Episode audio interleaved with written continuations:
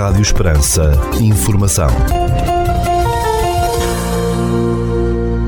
Seja bem-vindo ao primeiro bloco informativo do dia nos 97.5 FM. Estas são as notícias que marcam a atualidade nesta quinta-feira, dia 8 de setembro de 2022. Notícias de âmbito local. Recolha seletiva de resíduos porta a porta já se iniciou em todo o Conselho de Portel. Se ainda não tenha na sua residência os contentores para a separação de resíduos e pretende aderir ao projeto Separar Sem Parar, poderá solicitar os seus contentores da seguinte forma: se residir na freguesia de Portel, poderá dirigir-se à Câmara Municipal de Portel, no Largo Dom Nuno Álvares Pereira. Se residir numa das outras freguesias do Conselho de Portel, poderá solicitar os mesmos na junta de freguesia da sua área de residência. Para mais informações e esclarecimentos de dúvidas, pode contactar a linha de apoio Separar Sem Parar através do 912 069 676 ou através do e-mail portel.separar-sem-parar.pt ou ainda no site do projeto em www.separar-sem-parar.pt. Notícias da região. Um curso de especialização tecnológica em turismo cultural e património vai ser ministrado em Elvas, graças a uma parceria entre a Câmara de Elvas e a Escola de Hotelaria e Turismo de Porto Alegre. Segundo o município, a Escola de Hotelaria e Turismo de Porto Alegre vai transferir esta sua oferta formativa para esta cidade raiana do Distrito de Porto Alegre a formação vai ter lugar em vários equipamentos da autarquia na Escola Secundária Dom Sancho, segundo parceira deste projeto. O curso que prepara os alunos para o exercício de funções técnicas e de gestão em serviços, equipamentos e sítios turísticos ou culturais será ministrado ao longo de dois semestres, 2022-2023, e conferirá aos alunos uma qualificação profissional de nível 5, a qualificação intermédia entre o ensino secundário e o ensino superior.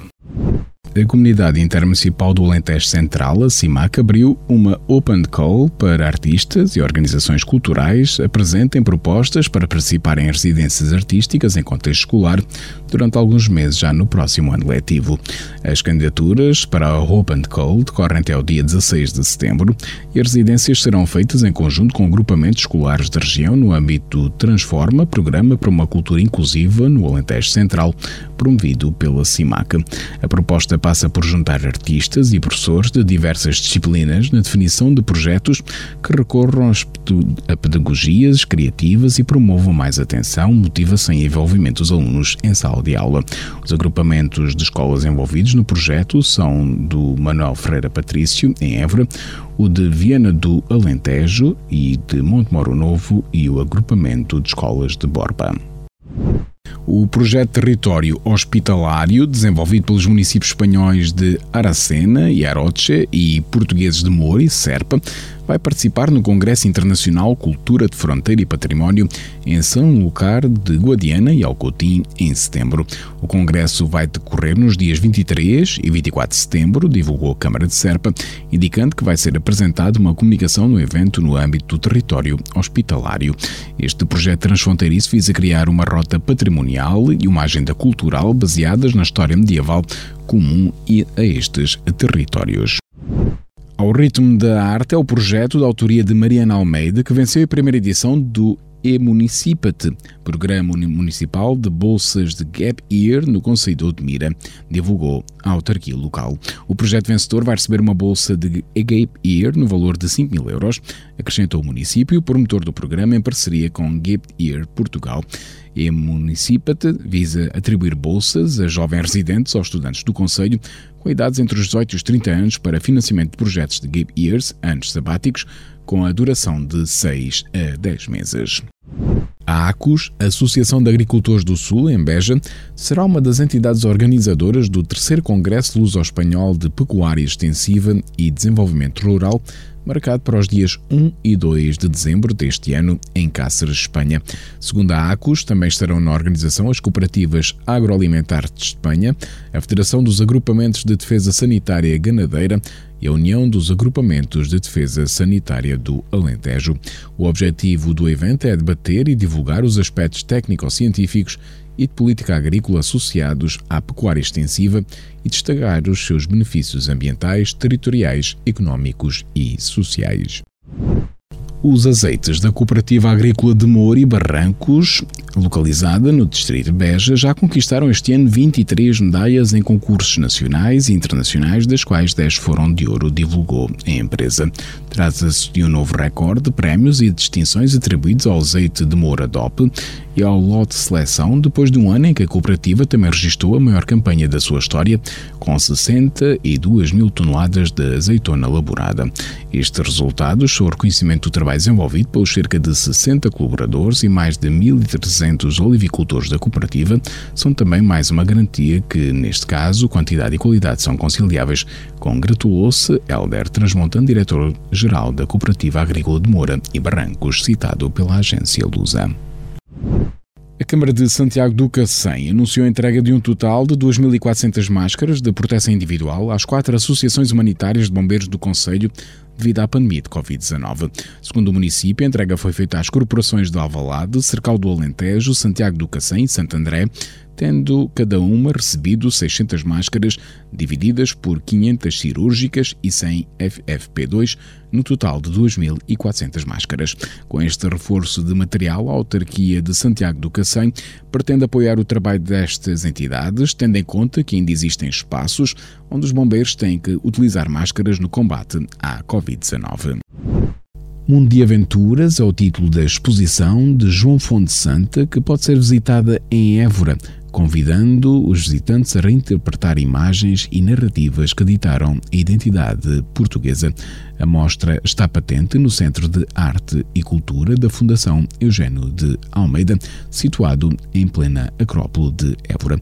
Segundo a Fundação Eugênio de Almeida, a iniciativa pode ser visitada até fevereiro de 2023 coloca em perspectiva a identidade e história portuguesa através da reanálise de imagens e narrativas.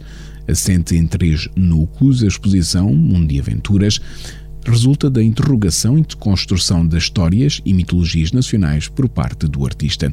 A identidade nacional entre o berço da nação e a portuguesa é o tema explorado no primeiro núcleo, enquanto o segundo aborda imagens publicadas no relato dos exploradores portugueses Hermenegildo Capelo e Roberto Evans, no livro De Angola à Contracosta, as grandes telas que abrem a exposição representam imagens daquele livro, originalmente publicado em 1886, segundo a Fundação Jean de Almeida. O terceiro núcleo é centrado na fauna africana, com telas de cores fortes e traço preciso, como um paraíso selvagem domesticado pelas armas e caça dos exploradores humanos. Esta última parte da mostra, e trabalhada sobre um original de banda desenhada português, anónimo e datado de 1977, no qual se mitifica o herói branco em ação numa África em guerra. Com curadoria de José Alberto Ferreira, Mundo de Aventuras é apresentado pela organização como um exercício de desmontagem das imagens de narrativas constituídas por imagens de dominação, no que Marie-José Mondenzin caracteriza como descolonização do imaginário. Natural de Évora, João Fonte Santa é um dos artistas mais representativos da sua geração indicou a Fundação de Almeida. O trabalho do artista aborda a incessante multiplicação de instâncias produtoras de imagens, a sua circulação na cultura de massas e a legibilidade ideológica destes processos. Fonte Santa apropria-se habitualmente de imagens, da banda desenhada aos jornais, da pintura à fotografia, de iconografia popular ao cinema, a partir das quais interroga sentidos, filiações, sensibilidades e identidades. Ficamos agora com a atualização da informação a partir da sala de situação do Comando Territorial de Évora da Guarda Nacional Republicana. Bom dia, senhores ouvintes. Fala-vos o Sargento-Chefe Manuel Seabra da Sala de Situação do Comando Territorial de Évora da Guarda Nacional Republicana para vos informar acerca da atividade operacional desenvolvida no dia 7 de setembro de 2022. Na área de responsabilidade deste comando ocorreram três acidentes de viação, sendo três colisões dos quais resultaram um ferido leve e danos materiais. No âmbito da criminalidade foram registadas nove ocorrências, sendo sete crimes contra o património e dois crimes contra as pessoas. Foram ainda efetuadas duas detenções fora de flagrante delito em cumprimento de mandados de detenção. No âmbito contra a ordem nacional, registámos 100 infrações à legislação rodoviária. Damos ainda continuidade às operações Resina 2022, Floresta Segura 2022, Fuel 2022, Desconfinar Mais, Verão Seguro 2022, Hermes Viajar em Segurança, Campo Seguro 2022, Poluição Aquática e Captação de Água e Operação Madeira de Lei. Por hoje é tudo. A sala de situação do Comando Territorial de Évora, restante efetivo desta unidade, deseja a todos os nossos ouvintes o resto de um bom dia. Ficamos agora com a efeméride do dia.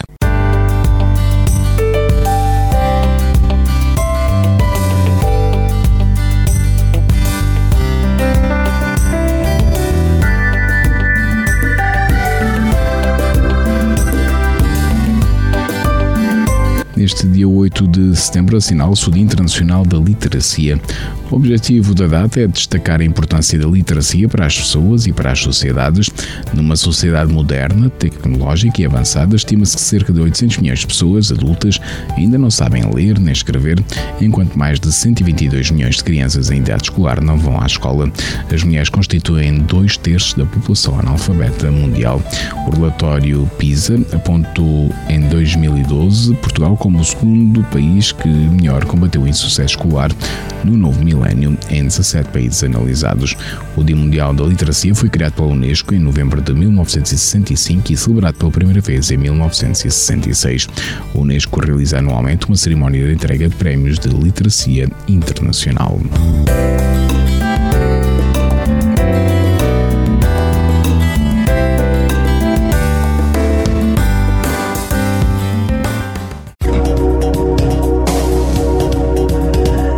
Segundo o Instituto Português do Mar e da Atmosfera, para esta quinta-feira, dia 8 de setembro, no Conceito de Portel, temos eh, céu parcialmente nublado, com 31 graus de temperatura máxima, 16 de mínima, e o vento sopra moderado de oeste. Já para a capital do distrito, na cidade de Évora, para esta quinta-feira, 8 de setembro, temos céu parcialmente nublado, com 30 graus de temperatura máxima, 16 mínima, e o vento sopra moderado de oeste, havendo 18% de probabilidade de precipitação.